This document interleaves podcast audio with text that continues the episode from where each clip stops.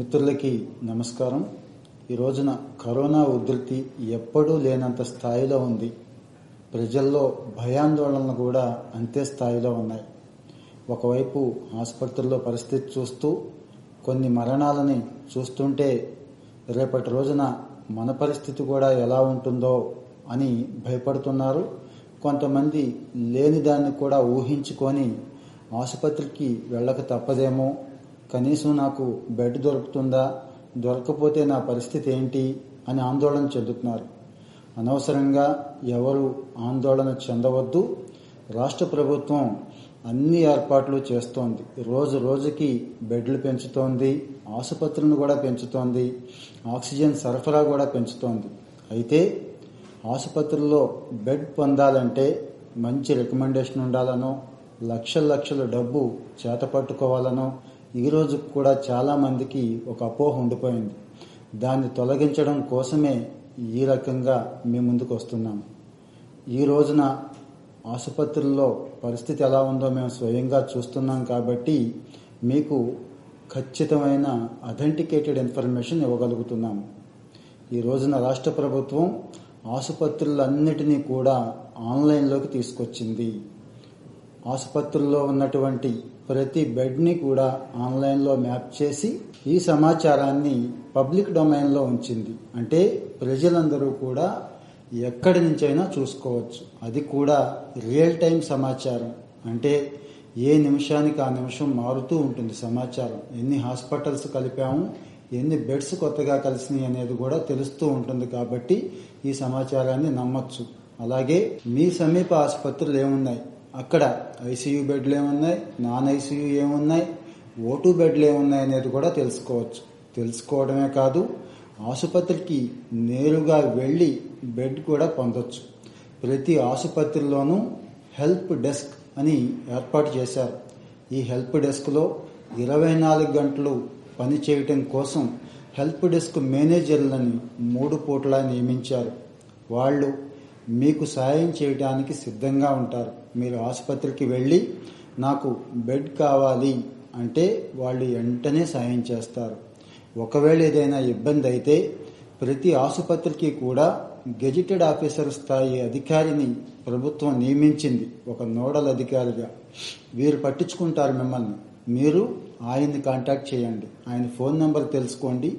ఆయన ఆసుపత్రిలోనే ఉంటారు. వారితో మాట్లాడండి. వారు ఖచ్చితంగా మీకు బెడ్ ఇప్పిస్తారు.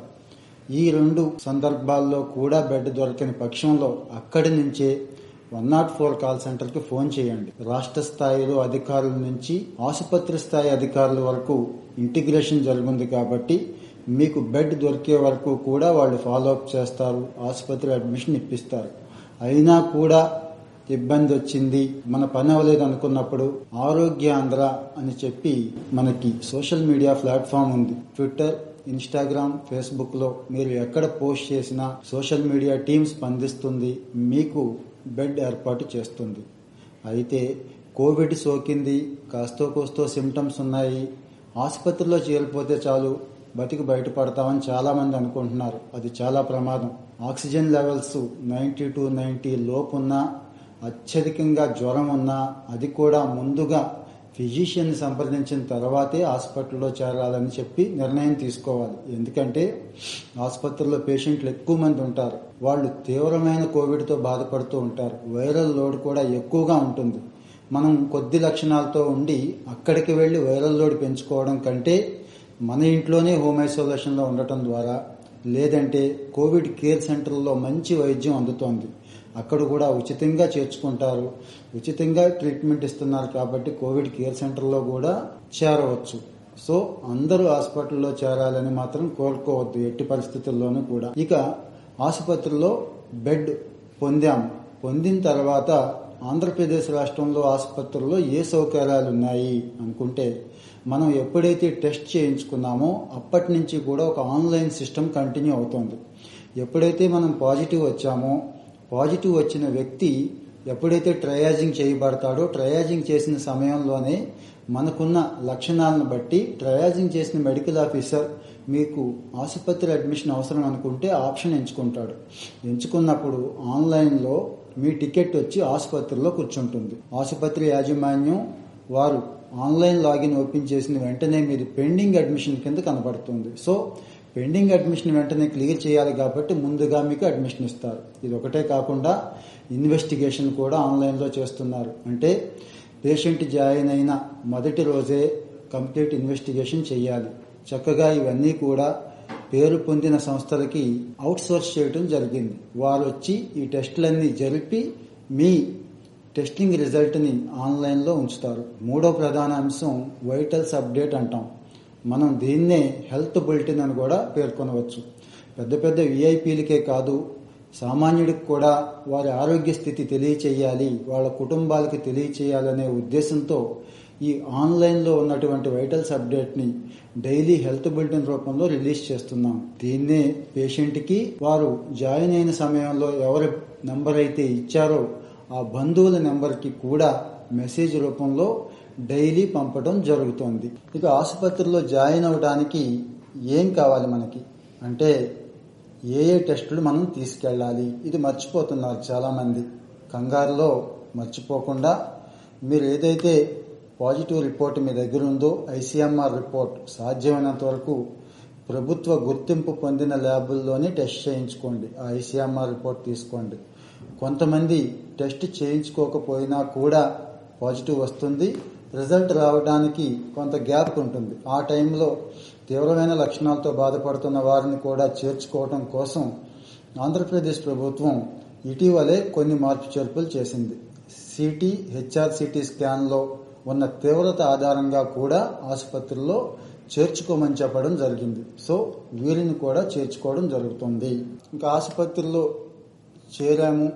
ఇక్కడ ఎంత ఖర్చు అయిపోతుందో అనే భయం కొంతవైపు కొన్ని ప్రైవేటు యాజమాన్యాల దెబ్బకి ఆస్తులు అమ్ముకుంటున్న వాళ్ళు కూడా మరోవైపు ఈ రోజుకి చూస్తున్నాం. ఆ రకంగా ఎవరు మోసపోవద్దు. ఒక్క రూపాయి కూడా చెల్లించాల్సిన అవసరం లేకుండా నాణ్యమైన ట్రీట్మెంట్ మందులు టెస్ట్లు ఇతర అవసరాలతో సహా ఉచితంగా అందిస్తోంది ప్రభుత్వం ఈ రోజున. అన్ని ప్రభుత్వ ఆసుపత్రుల్లోనూ ఆరోగ్యశ్రీ నెట్వర్క్ ఆసుపత్రుల్లోనూ ఈ ట్రీట్మెంట్ ఉచితం. ఎవరు ఎక్కడ డబ్బులు అదనంగా డిమాండ్ చేసినా దానికో పరిష్కారం ఉంది చెప్తాను. ఇక ప్రైవేట్ ఆసుపత్రులకు సంబంధించి అది క్రిటికల్ గాని నాన్ క్రిటికల్ గాని రోజుకి పదివేలు అయితే మించదండి. ఈ రోజున లక్షల రూపాయలు వసూలు చేస్తున్నారని అనేక కంప్లైంట్లు వస్తున్నాయి. ఈ ధరలు కూడా మీకు అందిస్తున్నాం. ఇది జీవో రూపంలో ప్రభుత్వం రిలీజ్ చేసిన ధరలే కాబట్టి మీరు ధైర్యంగా మాట్లాడవచ్చు ఇంకా ఈ ధరలను మాత్రమే ఫాలో అవ్వండి. ఎవరైనా గాని అదనంగా డిమాండ్ చేస్తే రాష్ట్ర ప్రభుత్వం స్పందన కాల్ సెంటర్ ఏర్పాటు చేస్తుంది. One nine zero two. ఈ నంబర్కి ఫోన్ చేయండి. మా దగ్గర అదనంగా వసూలు చేస్తున్నారు అని చెప్పండి. డెడికేటెడ్గా ఇద్దరు సీనియర్ ఐపీఎస్ అధికారులను అక్కడ నియమించారు. ప్రతి జిల్లాలో కూడా మరలా ఇన్స్పెక్టర్ ర్యాంక్ అధికారిని కూడా ఇక్కడ నియమించారు.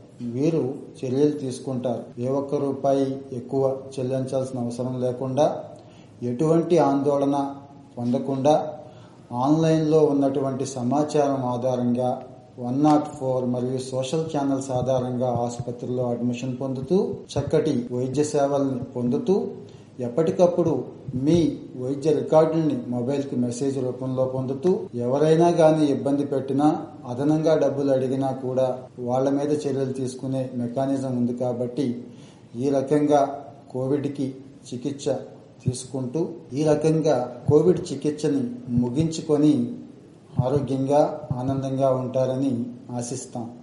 ఇప్పటి వరకు మనం చెప్పుకున్న సమస్యల మీద మీకు సరైన పరిష్కారం దొరక్కపోతే వన్ నాట్ ఫోర్లో కానీ సోషల్ మీడియాలో కానీ హాస్పిటల్లో కానీ మీకు పరిష్కారం దొరకే ఇబ్బంది పడితే ఈ వీడియోలో కామెంట్ రూపంలో మెన్షన్ చేయండి. మీ పేరు ఫోన్ నెంబరు మీకు వచ్చిన ఇబ్బంది చిరునామా మెన్షన్ చేయండి. మా సోషల్ మీడియా టీం స్పందిస్తారు. మీకు కావాల్సిన సహాయాన్ని వెంటనే అందిస్తారు.